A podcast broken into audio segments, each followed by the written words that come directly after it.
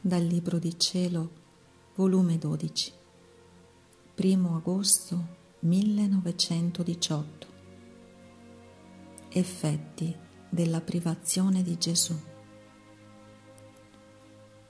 Me la passo tra privazioni ed ansie e spesso mi lamento col mio dolce Gesù. E lui è venuto e avvicinandosi mi ha stretto al suo cuore e mi ha detto, bevi al mio costato. Io ho bevuto il santissimo sangue che usciva dalla piaga del suo cuore. Com'ero felice. Ma Gesù non contento di farmi bere la prima volta, mi ha detto che bevessi la seconda e poi la terza volta.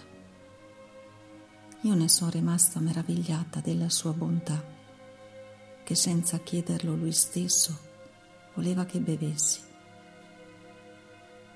Poi ha soggiunto, figlia mia, ogni qualvolta ricordi che sei priva di me e peni, il tuo cuore resta ferito con una ferita divina, la quale, essendo divina, ha virtù di riflettere nel mio cuore e di ferire il mio.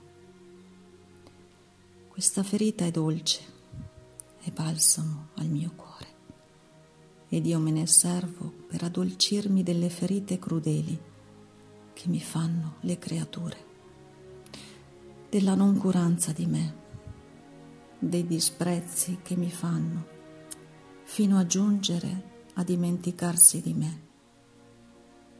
Così, se l'anima si sente fredda, arida, distratta e ne sente pena per cagione di me, resta ferita e ferisce me ed io ne resto sollevato.